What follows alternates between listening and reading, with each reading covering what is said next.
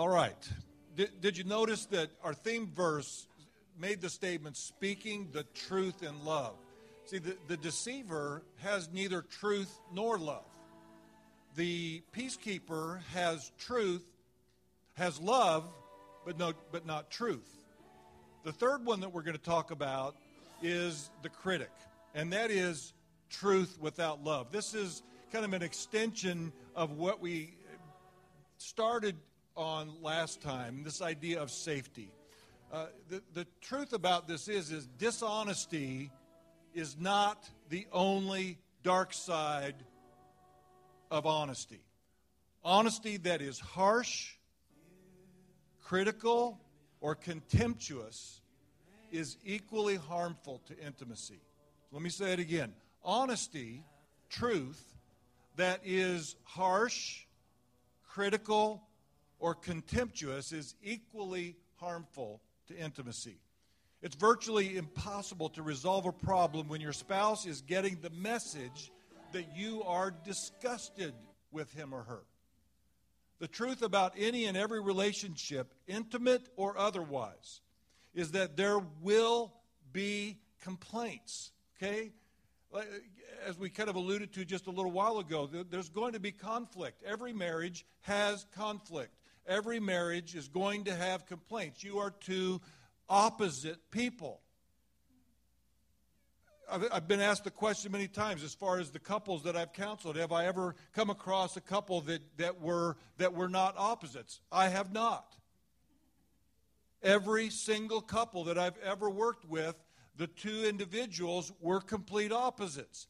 They were attracted to each other, and I believe God engineers that into our relationship so that we can discover what it means to be more like Jesus through that other person.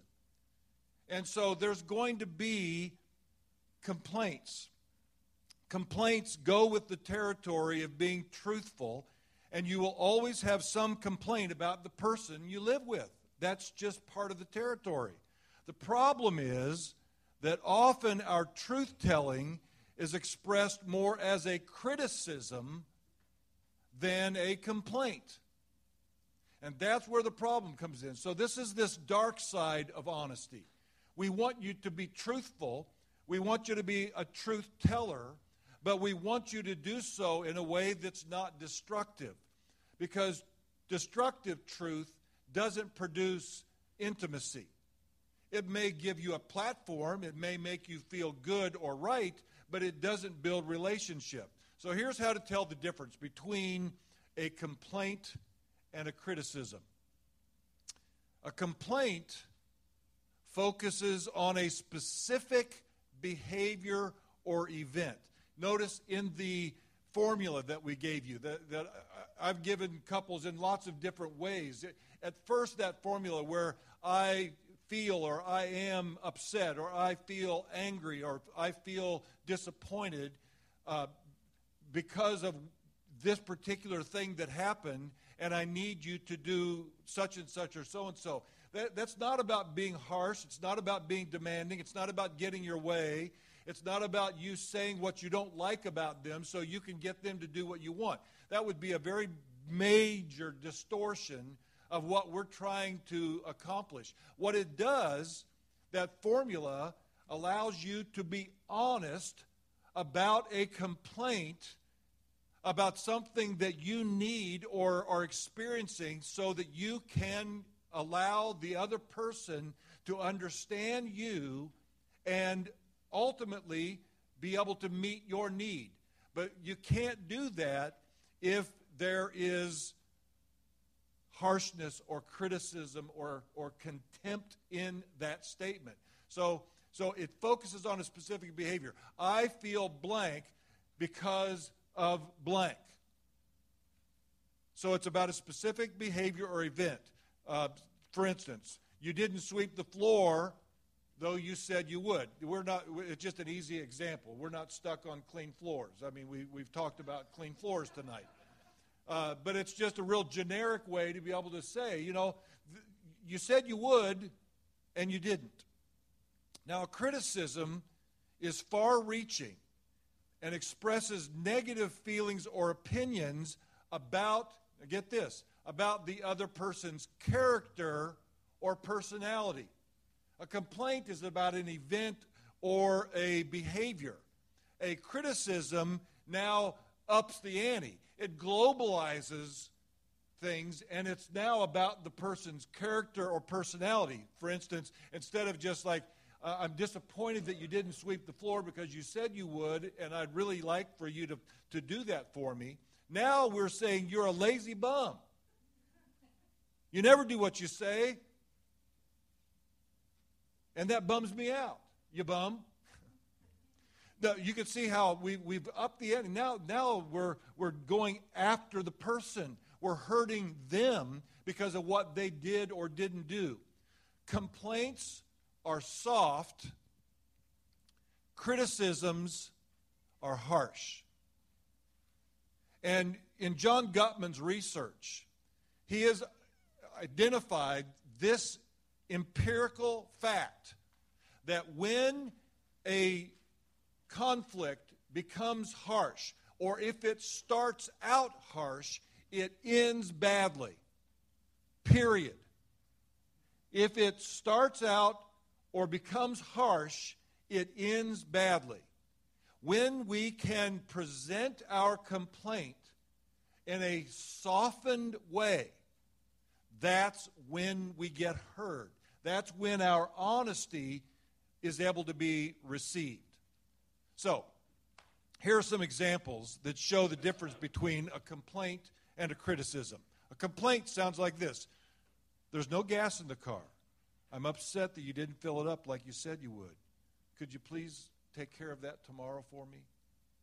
That's a complaint. A criticism sounds like this Why can't you ever remember anything? I've, I've, told you a thousand times to fill up the tank, and again you didn't. You're, you're, you're always so careless. So you could, you, I mean, it's easy to hear the difference here tonight, isn't it?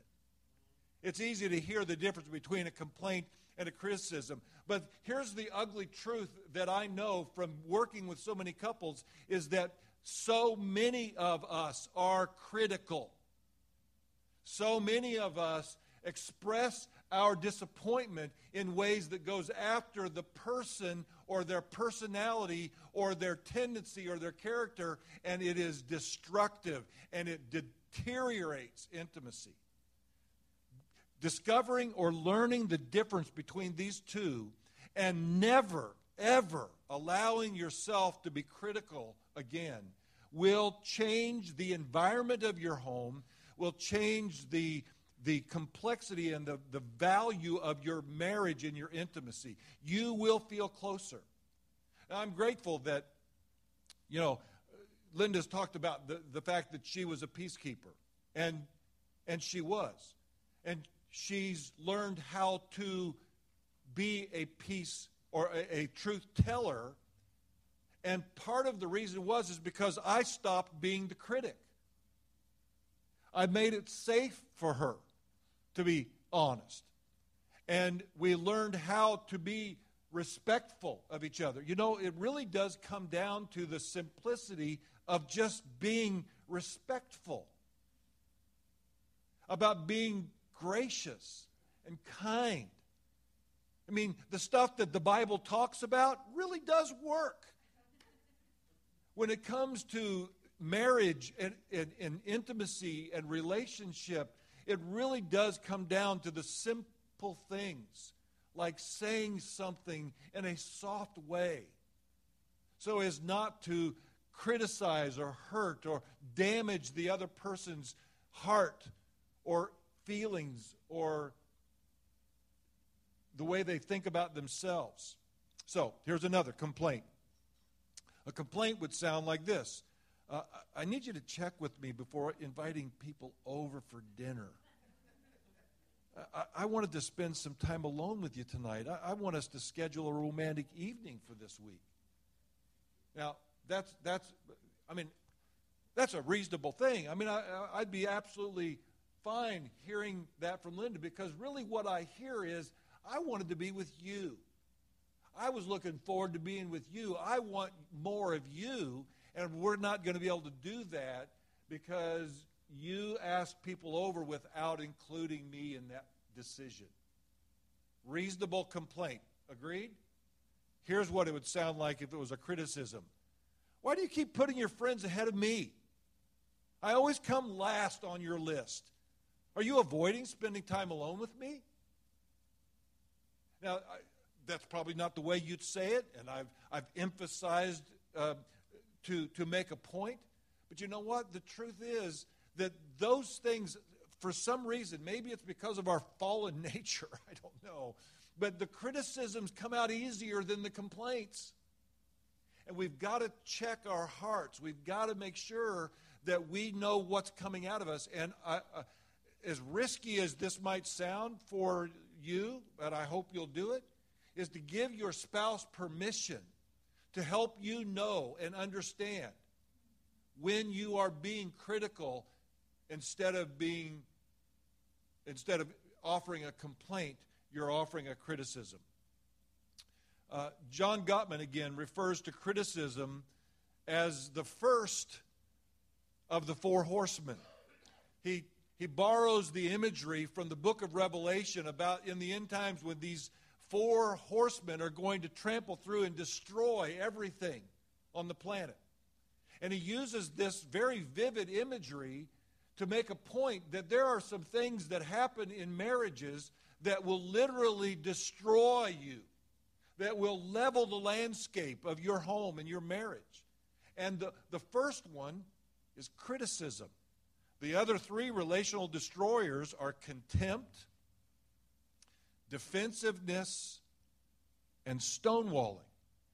Now, stonewalling usually comes later in a relation, decades sometimes, because there's been so much of these other things that have happened, and these don't happen overnight. They don't happen in a year or two, they happen over many years often. But then what happens is the reason stonewalling is at the end is because there comes a point where the person just says, I'm done and they just glaze over their eyes. They, they, they don't hear you anymore. They don't care about what you say. Whatever you're saying is just going right over their head because they can't take it anymore.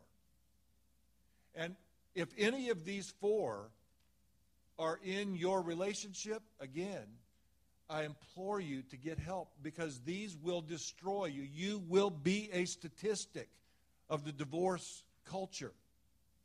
Because no intimate relationship can sustain those things.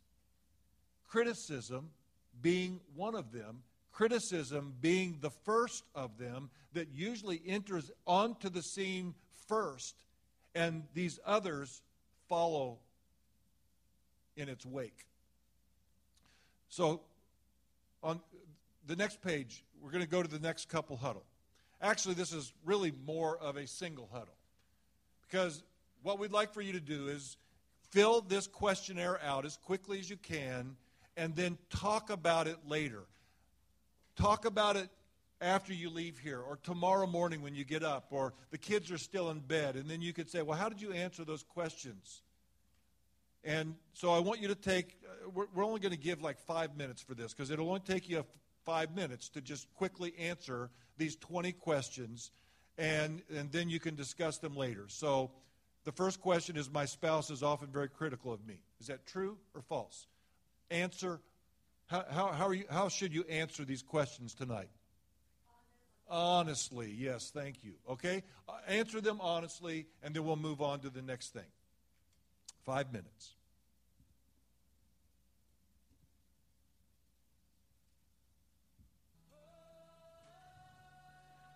All right, just another minute. But when you get done, make sure that you tally up your score because that's important to discover whether or not you're above or below that threshold. And that will definitely tell you whether or not you need to talk about this later. All right.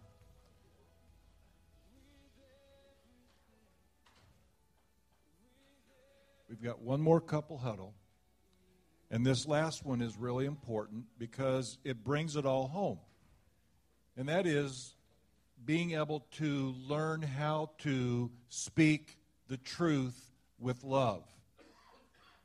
And this last huddle will really help you as a couple talk about the difference between the critic and the, the one who masters this idea of speaking the truth in or with love and being able to come up with your version of what it would sound like to actually speak the truth in love.